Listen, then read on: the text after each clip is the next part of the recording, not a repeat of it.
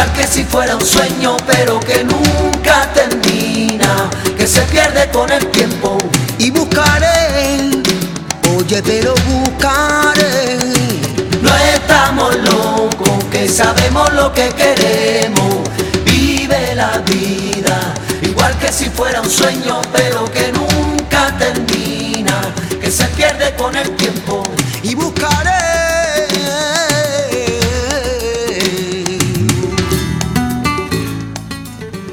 No, no estamos locos. ¿Qué tal? ¿Cómo están? Sean bienvenidas y bienvenidos una semana más. Un día más, aquí, cada 15 días. Estamos con todos ustedes para hacerle pasar un rato agradable, para comentarles muchas cosas. Y la actualidad, como siempre, terminaremos contándoles pues muchas cosas que van a suceder en Málaga, que están sucediendo.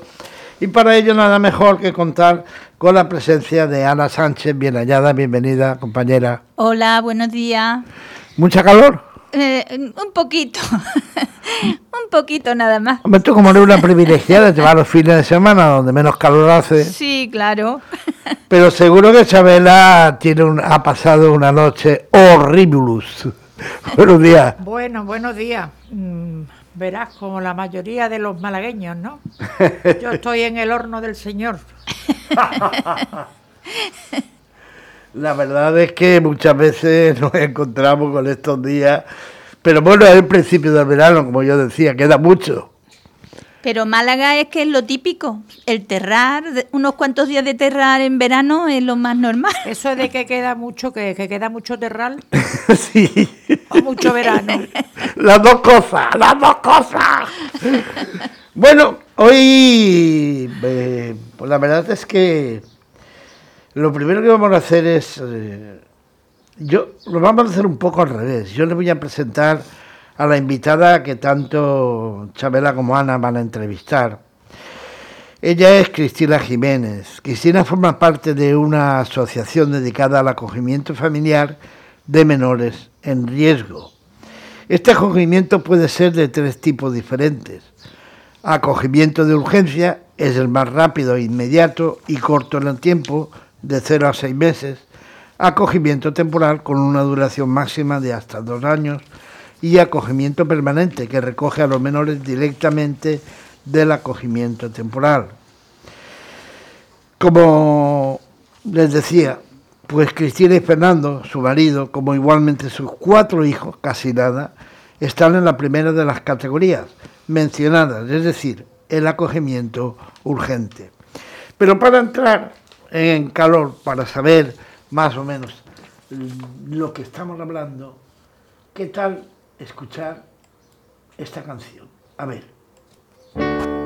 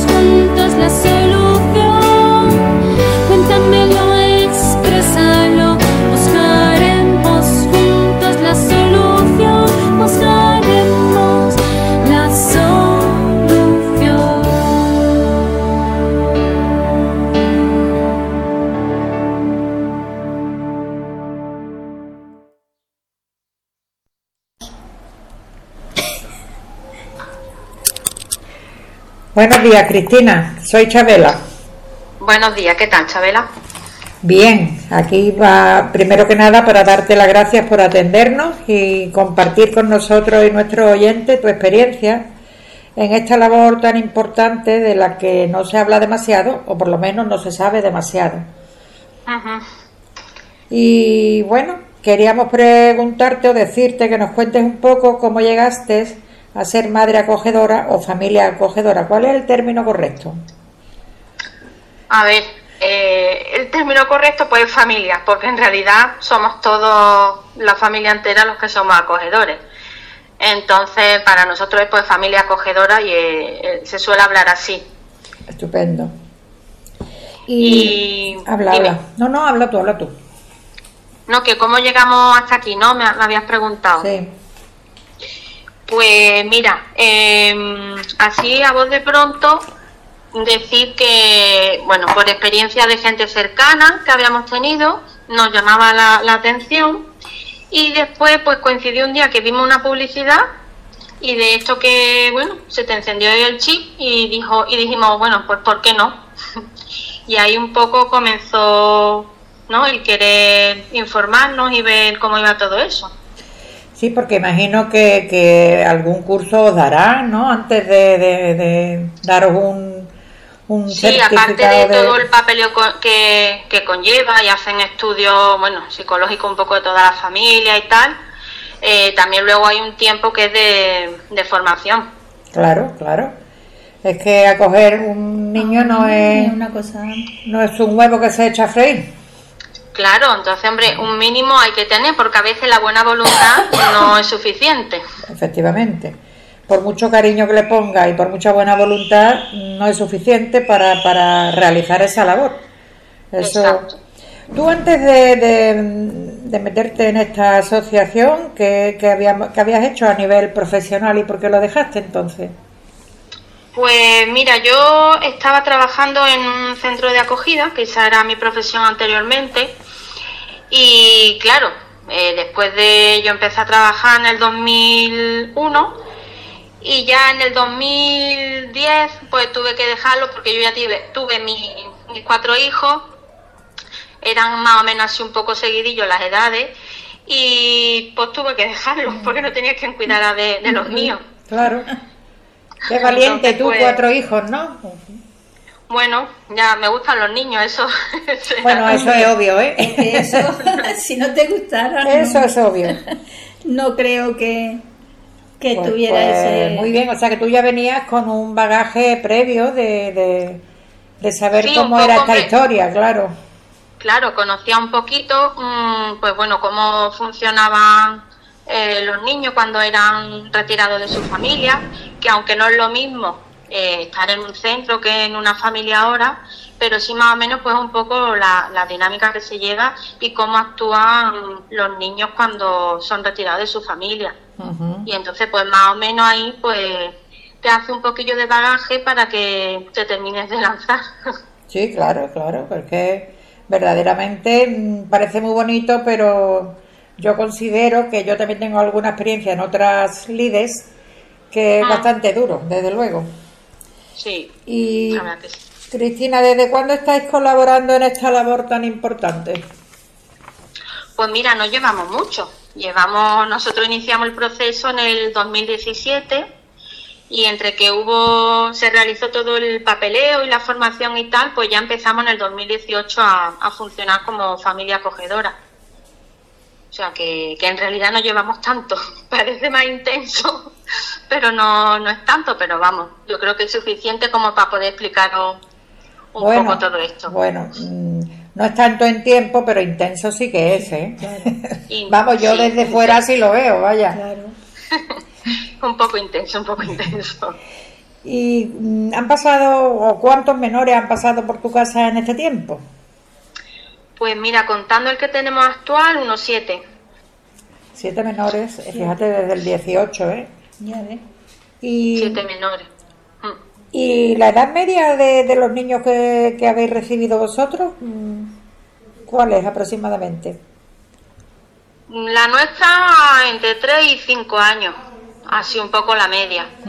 Luego, excepcionalmente, hemos tenido un par de bebés, otros a lo mejor más pequeñitos de un año y pico, en fin, ya un poco de todo, pero la media anda más o menos en esa edad. ¿Y cuál es la problemática más común con la que te encuentras? Pues la problemática más común, desde la experiencia que hemos tenido con nuestros niños, por ejemplo, eh, es un poco el, ¿no? la carencia de, de cuidados esenciales que tienen estos niños, bien sea pues, por la familia de donde vienen o la problemática que tienen, pero cuidados esenciales, pues me refiero, por ejemplo, a al el simple hecho de que puedan tener un plato de comida mm, en el día, todos los días, que Sí, tengan perdona, su aseo. perdona, sí, Cristina, perdona. Eso quería preguntarte, que nos aclarara qué son realmente los cuidados esenciales, porque los cuidados esenciales no es querer mucho al niño, darle muchos abrazos y mucha comida. Entiendo.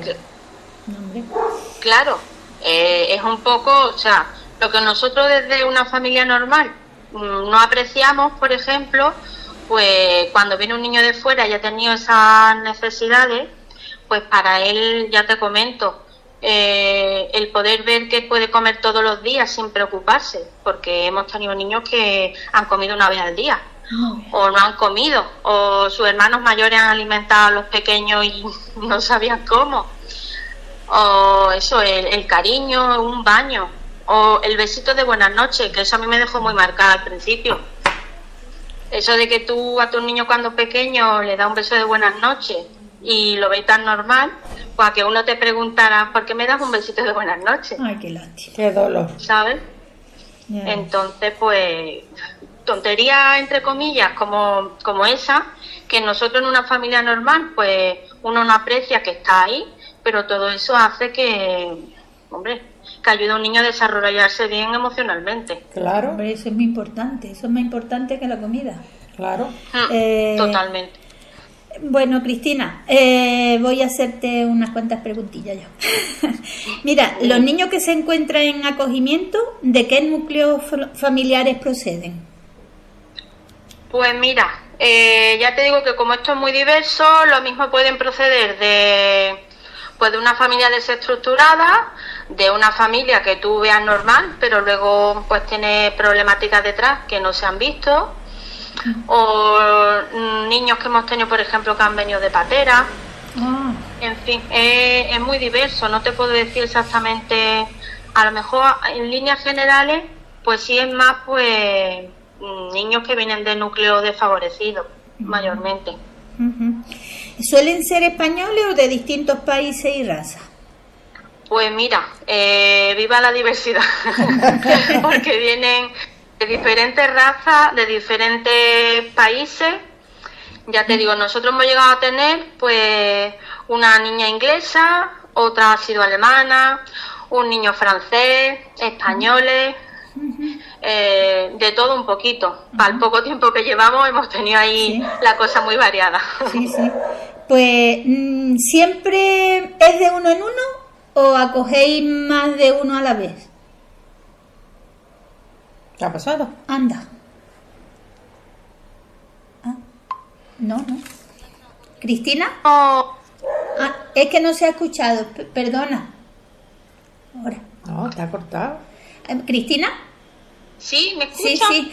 Que eh, mm, eh, mm, ha escuchado la pregunta que te he hecho, que si es de uno en uno o, o acogéis solamente uno o podéis acoger a dos o tres a la vez. Nosotros en nuestro caso acogemos uno, pero si hay familias que acogen a dos y a tres, que Eso. son multiacogedoras, Sí. y hasta seis niños a la vez pudieran acoger. Mm, Vale, es que si son hermanos, mm, entonces se lo llevan a otra familia que son multiacogedoras, ¿no? Si hay dos o tres sí. hermanos. Siempre se intenta que no que los hermanos estén juntos, pero Sí, si pues. coincide, porque familias multiacogedoras hay pocas, Sí, porque necesitas, hombre, el espacio de la casa y siempre un poco de ayuda, porque con seis ya claro, es que...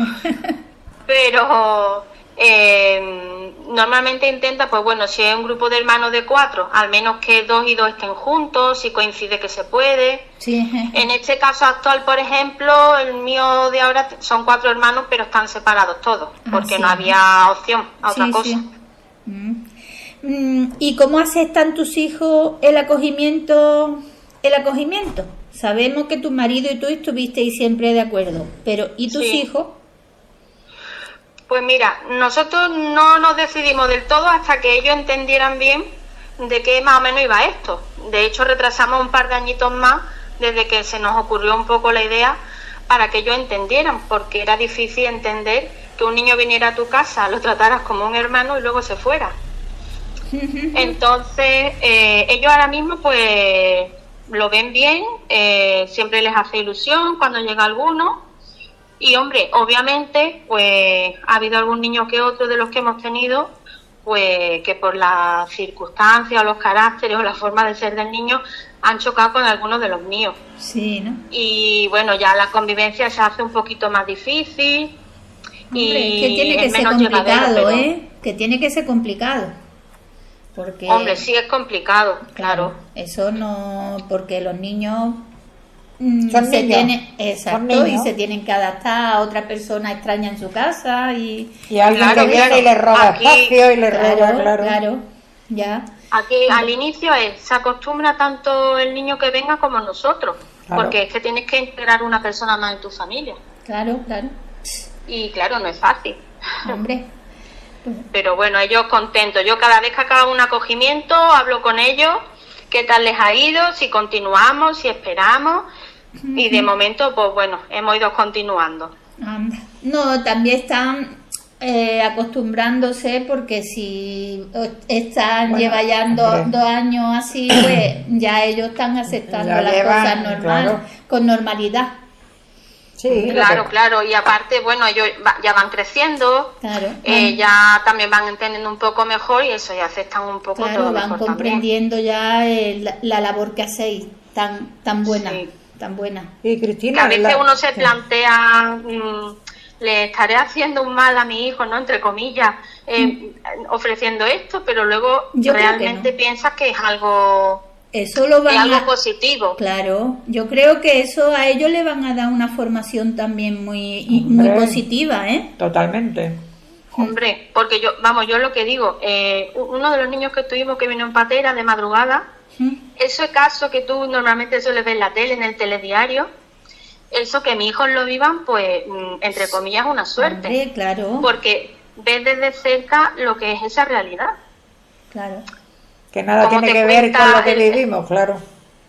Claro, cómo te cuenta el viaje del barco, cómo le ha ido. Ya ve, ya ve. y, y ves que no es nada agradable. Entonces, ya para mi hijo, cuando ven una noticia de ese tipo en la televisión, pues como que eso ya lo han vivido de cerca y sabe realmente qué es eso. Ya ve. Uy. Es Es que, vamos, tiene que ¿eh? ser duro, ¿eh? Desde luego. Tiene que ser duro. Y ¿eh? la Cristina, ¿y la mayor problemática que presentan estos niños cuál sería? La mayor problemática, eh, eh, ¿a qué te refieres un poquillo más? Para saber. No sé, ¿qué, qué, cuál es- qué, qué problemas presentan más, más, más agudizados? Pues mira, eh, a ver, la verdad es que de los que hemos tenido así más grandecitos, que es donde ves eh, los problemas ¿no? que pueden tener, porque en un bebé no ves tanto el problema. Pero sí, por ejemplo, pues los que han venido más grandecitos, al haber estado mm, viviendo experiencias que no eran adecuadas a su edad, o yendo de, de un sitio para otro, o incluso niños que no han encajado en la primera familia de acogida por X motivo y se han tenido que ir moviendo de otra. Entonces esos niños ya vienen rebotados. Y eso, claro, es un problema mayor porque no trae solo lo que él traía, sino con todo lo que lleva a cuesta. Sí, sigue, sigue, Cristina. Sí. Y ya tampoco, no sé, eh, es lo que veo así en problemáticas de niños de esa edad, pues que vengan eh, así, digamos, que de haber vivido experiencias que, que no les tendría que haber tocado vivir tan pequeños. Y luego, pues claro, cuando llegan a las casas mm, con las familias acogedoras, pues esos niños son más difíciles que otros niños. Yo creo que, que en las conversaciones previas que hemos tenido tuviste un, un niñito que incluso no estaba acostumbrado a dormir en la cama, ¿no? Sí. Eh, bueno, en la cama. Es el, el niño de patera me comenta, a lo mejor, ¿no? Pues sí, eh, eso de llegar y, no sé, anécdotas así para poder decirte eh, de que abrieran, por ejemplo, el mueble de la cocina y ellos vieran comida, eso, esa expresión de decir, "Uf, ahí hay comida, ¿sabes? Que no le va a faltar. O cuando ibas a, a- ¿no? al dormitorio y tenía la cama y decía, ¿pero es para mí? Pues, y, y se quedaban extrañados cuando mm, no le compraban la ropa o tal. Era la sensación de decir, ¿pero para mí? O sea, esa cara o esa expresión yo no te la podría ni definir Claro. aquí claro. hablándotelo. Eso lo vives y te queda mm, de piedra, Y se queda para, para siempre. Totalmente. Pues hija, que mm, y cuando los menores ya se hacen mayores, o sea, alcanzan la mayoría de edad y han seguido en acogimiento, ¿sabéis lo que pasa con ellos? ¿Tenéis idea o qué? Pues mira, un poco de idea, aunque no es nuestro caso, pero sí sabemos que cuando llegan a los 18, la mayoría se quieren ir. ¿Se quieren ir?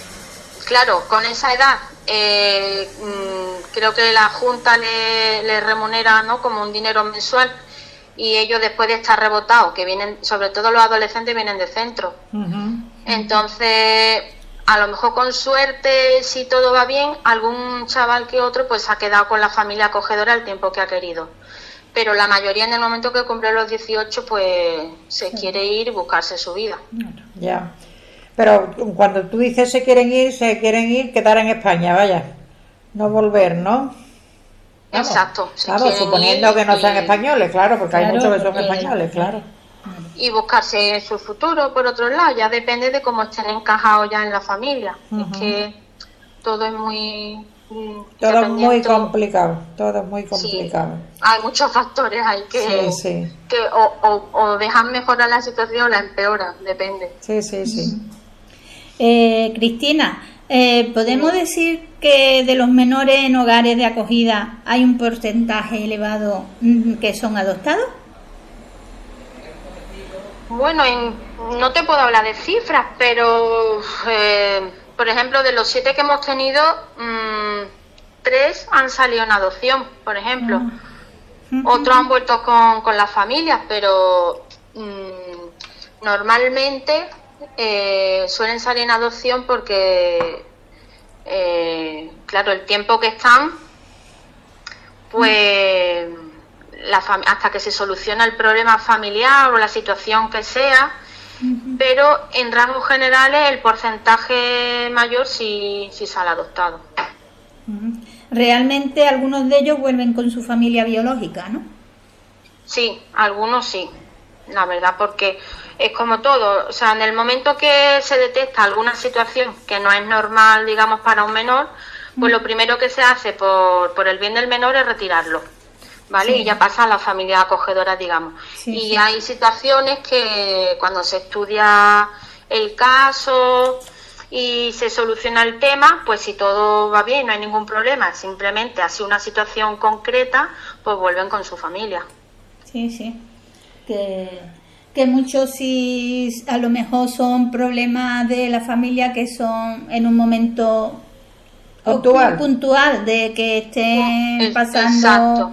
una mala época o una mala racha. Eh, o- exacto, o alguna cosa que se, Sí, que se vea y se estudie y luego no se vea que era Lo que parecía, importante. ¿no? Eso. Sí, sí, puede ser de malos tratos o algo así hacia el menor, ¿no? Y a lo mejor es una cosa puntual. Exacto, exacto. Y, y a veces, Cristina, según nosotros hemos leído por ahí, el motivo del desamparo de los menores vienen dados por causas que pudieran ser solucionables, porque todo no va a ser in- insolucionable, algo tiene que, que haber que se pueda solucionar. Entonces, ¿se ayuda ah, por parte de la Administración a la familia biológica con algunos tipos de recursos? No solamente económicos, sino como ayuda profesional, porque, porque bueno, hay padres que están hechos polvo por no solamente cuestiones de drogas, sino cuestiones, pues, pues porque que lo han desahuciado, que no sé qué, que no tienen trabajo. Y mm, reciben ayuda profesional para evitar eso y así evitar también el desarraigo.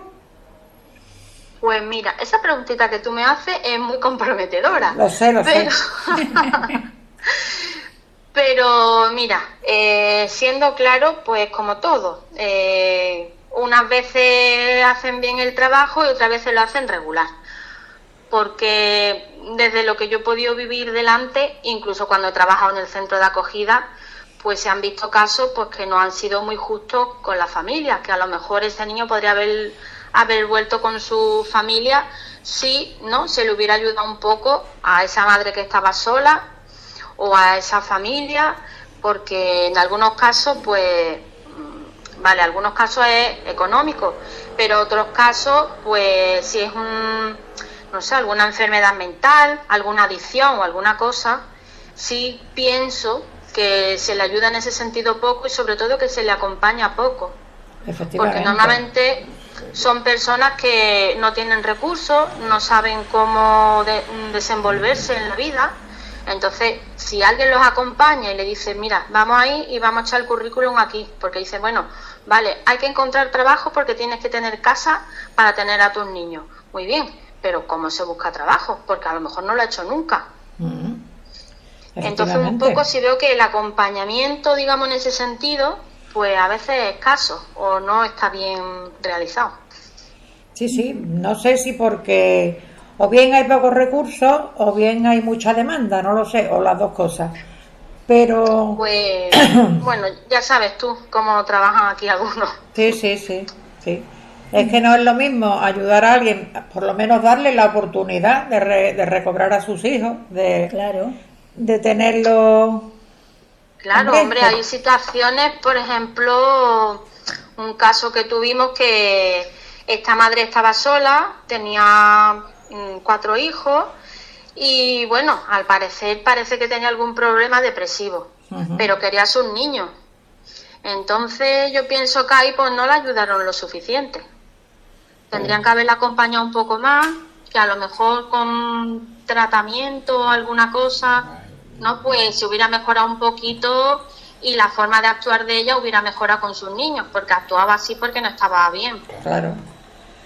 Pero Porque es que no, digo, podía, son- si no podía tirar de su, de su vida, ¿cómo iba a tirar de la de los demás? Ya ves. Claro, entonces en ese caso, pues no es que tú no quieras a tus niños, es que no sabes cómo hacerlo y pienso que si tú le enseñas a una persona cómo poder hacerlo, pues hombre, todo el mundo es capaz de cuidar de su hijo si tú lo quieres. Otra Claro. cosa es que no lo quieras. Sí, claro, Hombre, claro. Hombre, hombre, otra Pues si no lo quiere ya, no estamos hablando de nada y que se lo quiten Claro. directamente y cuanto antes. Claro. Pero Claro, si lo obviamente. quiere, que se le ayude, Sí. porque es que verdaderamente eh, no solamente es una pena, sino que hay soluciones que no tendría que, que asumir la administración que podían estar pues, pues con una vida normal las criaturas. Claro.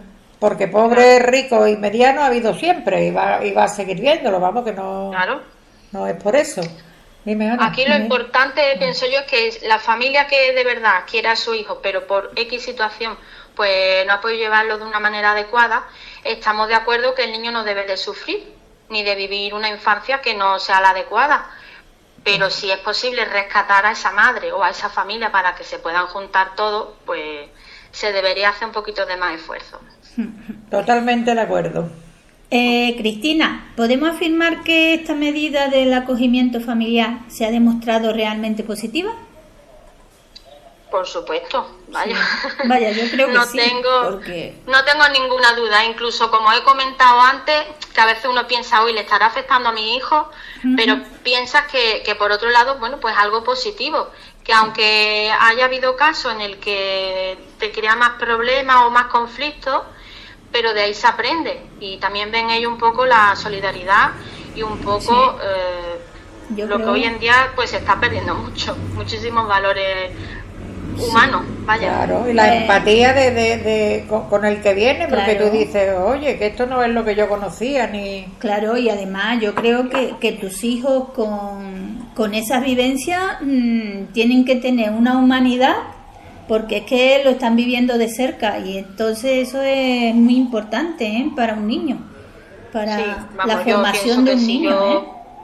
Y- Quitando que tenga esos conflictillos, siempre, vamos, pienso que, que es algo positivo. Y ver la suerte que han tenido ellos de tener unos padres que también tienen que valorar más a sus padres viendo las vivencias de otros que no tienen esa suerte, por desgracia. Bueno, igual, hermano, igual lo piensan, pero no, no, lo, no lo expresan. Bueno, rango de edad ahora mismo. pero pero con el tiempo, con el tiempo sí, Claro, sí tienen claro. que, es que que ahora mismo los tiene casi todos adolescentes. Claro, que Claro, a ver, yo pienso es- que sí, porque no es lo mismo, o sea, yo nosotros normalmente pues somos, bueno, mi marido y yo siempre hemos sido dos personas que nos consideramos muy buenas personas, muy humanitarias, no sí se Eh, es que no tiene otro y remedio. entonces eso se lo hemos transmitido a nuestros niños.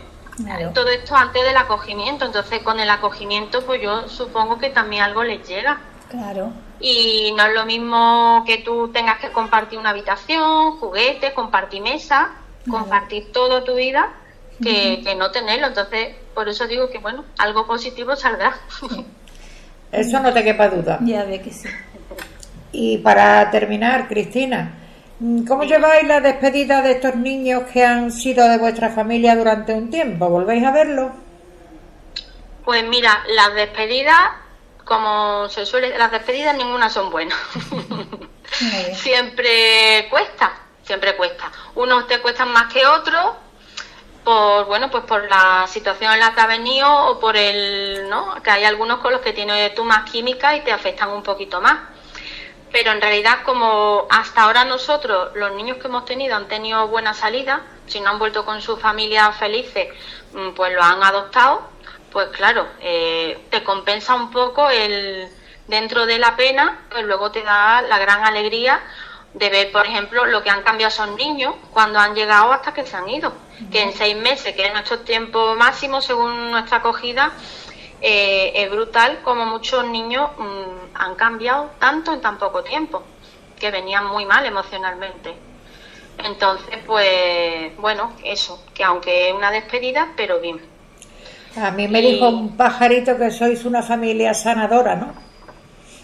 Sí, bueno, dicen que somos que mm, reparadora, una familia reparadora.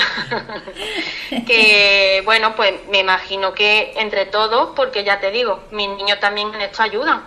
Porque en, en algunos niños más grandecitos, por ejemplo, con mi hija la mayor, pues fue digamos el nexo de unión y ese vínculo inicial que con nosotros, tanto con mi marido como conmigo, eh, no lograban y con mi hija la mayor pues logró Ah, ese vínculo y le ayudó a, a iniciarse un poco en, Fíjate. en casa. Qué bonito, ¿no? Pues sí, yo, vamos, animaría, ya que en, en el programa estáis preguntando para que se conozca un poco, animaría de verdad a, a las familias a que por lo menos pues se, se informaran, se interesaran un poco y vieran que, que por un poquito de tiempo que tú estés con ellos, todo esto es a largo plazo, pero sabes que para su futuro eh, le haces un bien enorme. Por Enorme. supuesto, por supuesto. Que es una labor. Y, y lo que recoge la familia acogedora también es un, es una cosa a tener en cuenta. Porque Hombre, lo que recogemos, pues mira, si no fuera bueno, no repetiríamos. por supuesto, por Eso supuesto. desde ya. Mm. Pero cuando tú ves, por ejemplo, un bebé que hemos tenido recién nacido, por ejemplo, en este caso que te comento, y tiene tres años, y tú has seguido teniendo relación con la familia que la ha adoptado, la ves crecer y la ves feliz, sabiendo que el problema que podría haber tenido, pues sería una niña infeliz y mal cuidada, pues te alegra. O otro caso de un niño que vino de malos tratos y estaba muy tocado emocionalmente, muy mal, muy mal, y de verlo como está ahora, eso es, vamos, no tiene precio. Desde luego. Yo estoy aquí escuchándote y, y es que es, es una emoción lo que transmite, ¿eh? Totalmente. Pues, y pues eso es contándolo, cuando lo vives, imagínatelo. Sí. Sí, sí, sí. Ya porque, en fin, nosotros estamos ya para ir a venidor, pero bueno. pero bueno, siempre se puede hacer algo. Hombre, hay familias que son ya mayorcitas y acogen también a los niños, ¿eh? O sea, que aquí no hay rango de edades ni nada. Incluso gente que vive sola y no tiene pareja, ni hijos, ni nada. Que Sí, el que- niño que sea lo que necesita es un hogar y que lo quieran y ya está. Sí, sí, su orden de vida y ya está. Que es tan Y importante. cariño, y cariño. Sí, sí. sentirse querido, nada más. O sea, hay muchos niños que es que la autoestima vienen por el suelo porque es que mm, de decirle que es un inútil, que no sirve para nada y venir súper machacado en eso, cuando tú a lo mejor aquí le dices, pues mira, muy bien, ¿no? Y le, le das un poquito de refuerzo positivo, al principio pues se quedan extrañados Claro. y sabes que bueno que y la autoestima viene por el suelo en muchísimos casos y, y que con poco se le empieza a subir y empieza a notarle el cambio en el niño cuando ve que, que se siente que, que es una persona y que lo tienen en cuenta que no Bueno, es, es que eso, poco. eso, como tú bien dices, a cualquier edad ya es importantísimo en un niño que está empezando a vivir, imagínate. Hombre, para, Exacto. eh, la que infancia. nada más que verle esos ojitos de alegría que ponen, como diciendo, uy, que yo soy Hombre, que alguien todo aquí. lo que todo lo que se le ayude en esta etapa inicial pues le ayuda luego pues para su futuro en la adolescencia y más adelante porque es muy importante esta etapa Sí, sí, sí. Pues, pues estamos aquí Muy eh, embobadas, ¿no, Ana? Pues sí, sí. Es que lo que está contando es una cosa muy interesante y que se escucha importante. y que mm, no tiene la, difus- La difusión que- difusión que, que debiera. que debería de tener, ¿verdad? No, la, la verdad es que, que no. No, no se escucha mucho. Ahora No, no. últimamente parece que están intentando pues, dar un poquito de más publicidad porque realmente se necesitan más familias para que estén en los centros los menos niños posibles. Claro. Sí, porque luego Porque no está es lo el- mismo. Dime, dime. Dime, No, dime no, tú. que digo que no es lo mismo eh, crecer en un centro que en una familia. Hombre, Exactamente. Es que luego está el estigma de la institución. intente- Claro. claro, no es lo mismo, no se percibe igual. Pues No, Cristina, esto es la radio, con lo cual vamos a ir terminando. Y Estupendo. no sin antes, desde luego, darte muchísimas gracias por compartir tu tiempo, que además estás malita con la vacuna. Sí, un poco pachucha me he quedado. Por, sobre todo, sobre todo, por abrir vuestro hogar a la solidaridad. Las gracias no solo te las damos a ti, se las damos a tu marido, a tus hijos. ¿eh? Y, y más que nada, por dar tanto amor a, a tantos niños que, que lo demandan. eso es. Y porque esa labor pues prosiga pues todo lo que se pueda. Todo lo que todo se lo pueda. que se pueda. Yo, gracias a vosotros, desde luego, por poder haber tenido esta oportunidad de comunicar todo esto y a ver si, pues como yo digo, conociendo un poco más las cosas, pues la gente se hace un poquito más consciente y, y también esa parte de humanidad que está un poco perdida, creo yo, en esta sociedad, Totalmente. pues se, se activa un poco. Se remueve, se remueve. Pues, Desde luego. Cristina, muchas gracias y enhorabuena por la gran labor que, que hacéis. Hacéis una labor incomendia- encomendable, Mm, porque mm, también hay que servir para para acoger niños, el trabajo que por da supuesto, por supuesto. y eso es importantísimo. Hay que estar preparado. Sí. mentalmente. sí, sí, porque no, no todo es bonito. y tú te crees que vas a recoger mucho fruto de entrada y resulta que el niño te da unas irritaciones que para qué. Claro, claro. O sea Sí, que es sí, que, claro, sobre todo los principios, los primeros meses son muy duros. pues sí. Pues- Pero bueno, Pero para vamos, eso, Que la gente se quede con el buen sabor y lo positivo del tema y, y ya está. sí, sí, lo positivo es que se puede, Exacto. que se puede. Si se quiere, se puede. Claro. Muy bien, Cristina. Cuídate mucho, Venga, pues ponte buena y muchas gracias por atendernos a pesar del, del chutazo que te ha dado la vacuna. Nada, la Muchas gracias. Un abrazo. Un abrazo. tu pasión por el deporte Hasta rey luego, gracias. reencontrarte con la gente que más quieres. En booking.com te lo ponemos. Bueno, pues ahora vamos a escuchar un tema musical. eh, en, un, en un segundo, es cuestión de, ir preparándolo. Aquí está. Raera chilena.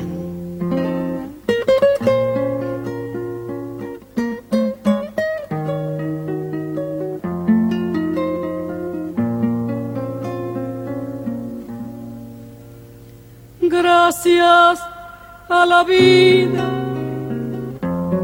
que me ha dado tanto, me dio dos luceros que cuando los abro, perfecto distingo lo negro del blanco y en el alto cielo su fondo estrellado y en las multitudes el hombre que yo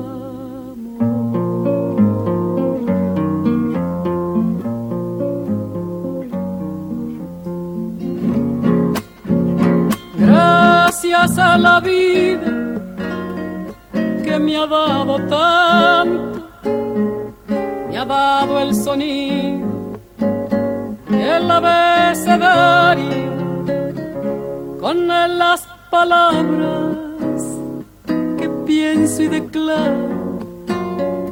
Madre, amigo, hermano, y luz alumbrando la ruta del alma del que estoy amando.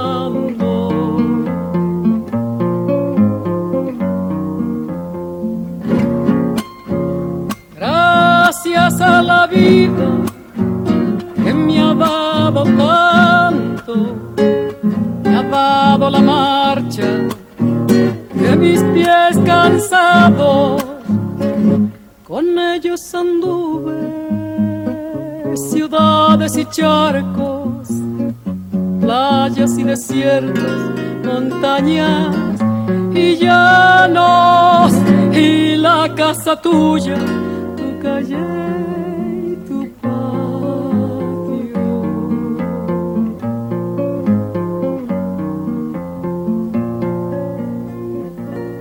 Gracias a la vida que me ha dado tanto, me dio el corazón que agita su marco cuando miro el fruto del cerebro humano, cuando miro el bueno tan lejos del mal, cuando miro el fondo de tus ojos.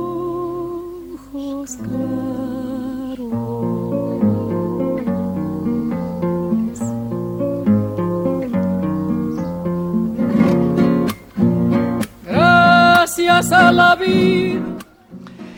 Ay, Dios mío, gracias a la vida. Tenemos que darle a la vida las gracias por tantas y tantas cosas. Pero claro, eh, las amanecidas del reloj avanzan y es la hora de que Chabela y Ana, Ana y Chabela, empiecen a contarnos cosas que van a tener lugar en Málaga o que están teniendo lugar en Málaga. Yo estaba aquí embelesada porque entre Cristina Jiménez y Mercedes Sosa me he transportado y me he olvidado hasta del terral. Así que Ana empieza Sobre tú. todo por el aire acondicionado, Chabela. Sí, sí. El que tenemos, sí, sí. Oye, yo lo tengo y no lo tengo puesto. Mira cómo estoy. Tú es que estás ahorrando porque estamos en hora cara. Bueno, pues voy a contar en primer lugar una cosa curiosa.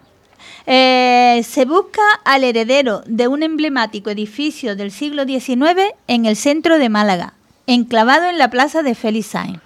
Solamente se sabe que su último propietario conocido falleció en 1946.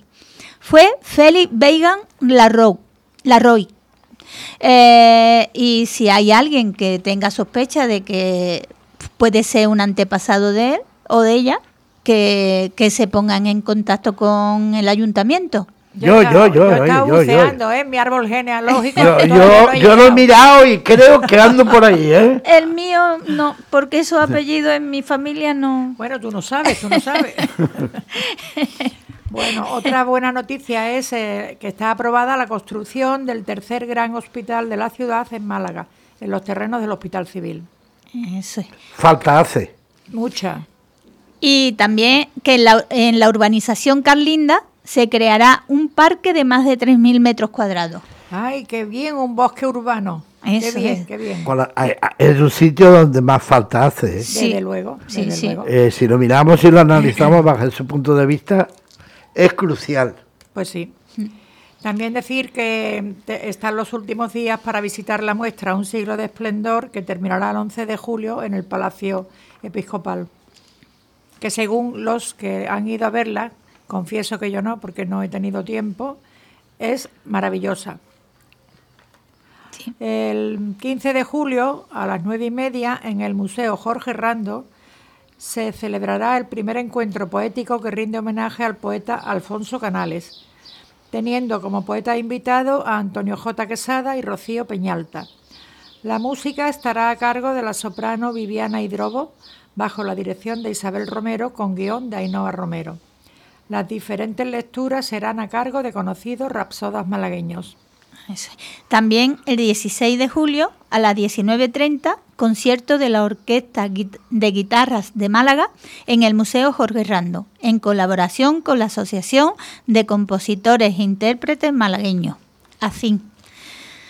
Ambos eventos son gratuitos, mediante reserva previa en info arroba museo Jorge Rando eh, punto or- org. Jolín. Y desde el 1 de julio se han abierto los espacios de cine de verano con novedades. Eso lo sabía Paco Eso muy bien. lo va a, a contar Paco, Sí, que la- él es el que tiene toda la información. La verdad que son 128 las proyecciones gratuitas en todos los distritos de Málaga que, que vamos a poder tener. Quizá llama mucho la atención eh, que, eh, bueno, pues en estas proyecciones que cuenta con la, con la colaboración de Fundación La Caixa y Cerveza Victoria y El Idealista, bueno, pues quizá lo más, lo más sorprendente es que 40 se van a realizar en el cine Albéniz, todas en sesión matinal, a las 11 de la mañana. 34 serán en playas y 23 en parques. Estas todas a las 10 y cuarto de la noche. Para la- el tema del, del cine Albéniz eh, hace falta reservar eh, la entrada que se puede pedir por teléfono o unas horas antes, si es que quedan, que lo dudo mucho en esas matinales que nos recuerda aquellos tiempos de, de juventud en la que nosotros íbamos al cine. Pero también hay algo muy importante que es la tabacalera, en colaboración con la colección del Museo Ruso de San Petersburgo, va a tener lugar el ciclo Cine Español e Iberoamericano, con nueve proyecciones de películas españolas de, de José Luis García, Alejandro Almenábar, Benito Zambrano, etcétera, etcétera. Y quizá también como novedad se incorpora este año como espacio de proyección el Jardín Botánico Histórico de la Concepción, donde vamos a poder vivir cuatro clásicos en el ciclo Cine en el Jardín. Y además, seguro que a ustedes y sobre todo a mis compis les van a encantar. Desayuno con diamantes, Oh, Casablanca, tal como éramos Yari Hall. y eso en el entorno de- Bueno, del jardín bueno, bueno, botánico. bueno. ¿no? Casi nada, casi Madre nada, ¿eh? mía. Casi nada. Tres pañuelos por lo menos hay que llevarse. qué bien, qué bonito, qué, qué alegría si podemos disfrutar ese verano medio normal. Oye, no- anoche era un día para estar en la playa viendo una película. Sí, ¿eh? sí, sí, sí, Ya sí. Pero dentro del agua. Dentro de la- no, no sentado ni en la arena No, ni en la no, no, butaca. dentro del agua que la arena estaba que todavía quemaba. Qué tarde hizo ayer, ¿eh? Ya, Paco, ya ha dado todos los cines. Sí, porque, Sí, ¿no? hombre, se, puede, se podían comentar muchas más cosas, porque la verdad es que eh, depende de, cada uno. Por ejemplo, aquí en Palma, Palmilla, queremos recordarles a todos que las proyecciones van a ser en el Centro Ciudadano Valle Inclán, que lo tenemos aquí, aquí al lado. Y bueno, en Teatino va a ser en la universidad, en el Parque del Cine. En el, en distrito de Málaga Este, pues en la playa El Dedo, la playa del Palo, en la Acacia, en Pedregalejo. Ella eh, también es importante. En el distrito centro se va a utilizar, además de la playa de la Malagueta, Albeniz, el nuevo parque de San Miguel y el recinto de Eduardo Con. Eso es maravilloso, de bonito. Fíjate, es curioso. ¿eh? Sí, sí, sí. Se el, Eduardo Eduardo Con. Con tiene que ser lo El más Eduardo fresquito. Con ya la han echado otro año. Sí, sí, Yo no sí. lo he visto, Sí, pero sí. que, Sí, que es, es más cierto. fresquito con tanto árbol. Ya ves. Pero, pero en el en el Parque Cementerio de San Miguel también tiene que ser está muy bien. Bueno, y no me digáis que eh, dentro de en, eh, en Carretera Cádiz, allí en, en la colección del Museo Ruso de San Ah, Petersburgo, Precioso, También, precioso. ver allí las películas españolas de, Pero de por allí en los paseos marítimos también, ¿no, Paco? Sí, sí, también. Sí, Carretera Cádiz, en el Parque del Oeste, Playa de la Misericordia. Eso es. Y bueno, en Campanillas, en, en dos colegios, en el 6 Francisco Quevedo y en Cayetano Bolívar, en el puerto de la Torre, en la caseta municipal del recinto ferial, en Churriana, en la Plaza de la Inmaculada, en Cruz de Humilladero, en el Centro Social Rafael Gómez Luma, y en Bailís Miraflores, pues en un sitio también maravilloso, el Parque del Norte. Sí, sí, sí. En Paco. plena naturaleza. ¿no? Paco, sí. ¿eso es una vez a la semana nada más? Eh, sí, en un principio sí. ¿no? Claro, porque ten en cuenta que si no... Sí, sí, Ahora, a mí claro. eso de jardín botánico, poder ver Oh, Casablanca o desayuno con diamantes allí, Sí, sí, Sí. Tiene y que tal ser. como éramos, por Dios. y tal como Y tal éramos. como éramos, qué barbaridad, por Dios. por favor. Eso, eso tiene que ser un escándalo. ¿eh? Sí, sí, sí, sí. Eso hay que organizar un- una excursión, vamos. Sí. No, no estaría mal, compañera, no, No estaría, estaría mal. mal, no estaría mal. Bueno, alguna Bueno, cosa más. Hay una cosita más, que es Pues- eh, que la finca La Baltasara, lo que era la antigua residencia de verano de don Antonio Gala, en Alaurín el Grande, que hoy ya es casa museo, se transforma además en espacio cultural. Ah. Y creo que han abierto el día 2. Y, y bueno, pues ya yo estoy loca por ir a verlo, desde luego. Eso tiene que ser una cosa Sí, sí. que merezca la pena ver, porque Buena, bueno, también. don Antonio el, el personaje, por el personaje que es, por el personaje que mm, merece la pena, porque sí, a mí sí. Antonio Gala me encanta. a mí me maravilla. Sí. Y bueno, si tenemos medio segundo, adelantar solo que el, el último programa de la temporada que tendremos, si Dios quiere, el día 19, lo haremos eh, a través de Irlanda. Ay, Dios mío. Sí, entonces barbaridad. nuestros oyentes de, de Irlanda van a colaborar en ese, en ese espacio si, si todo va bien.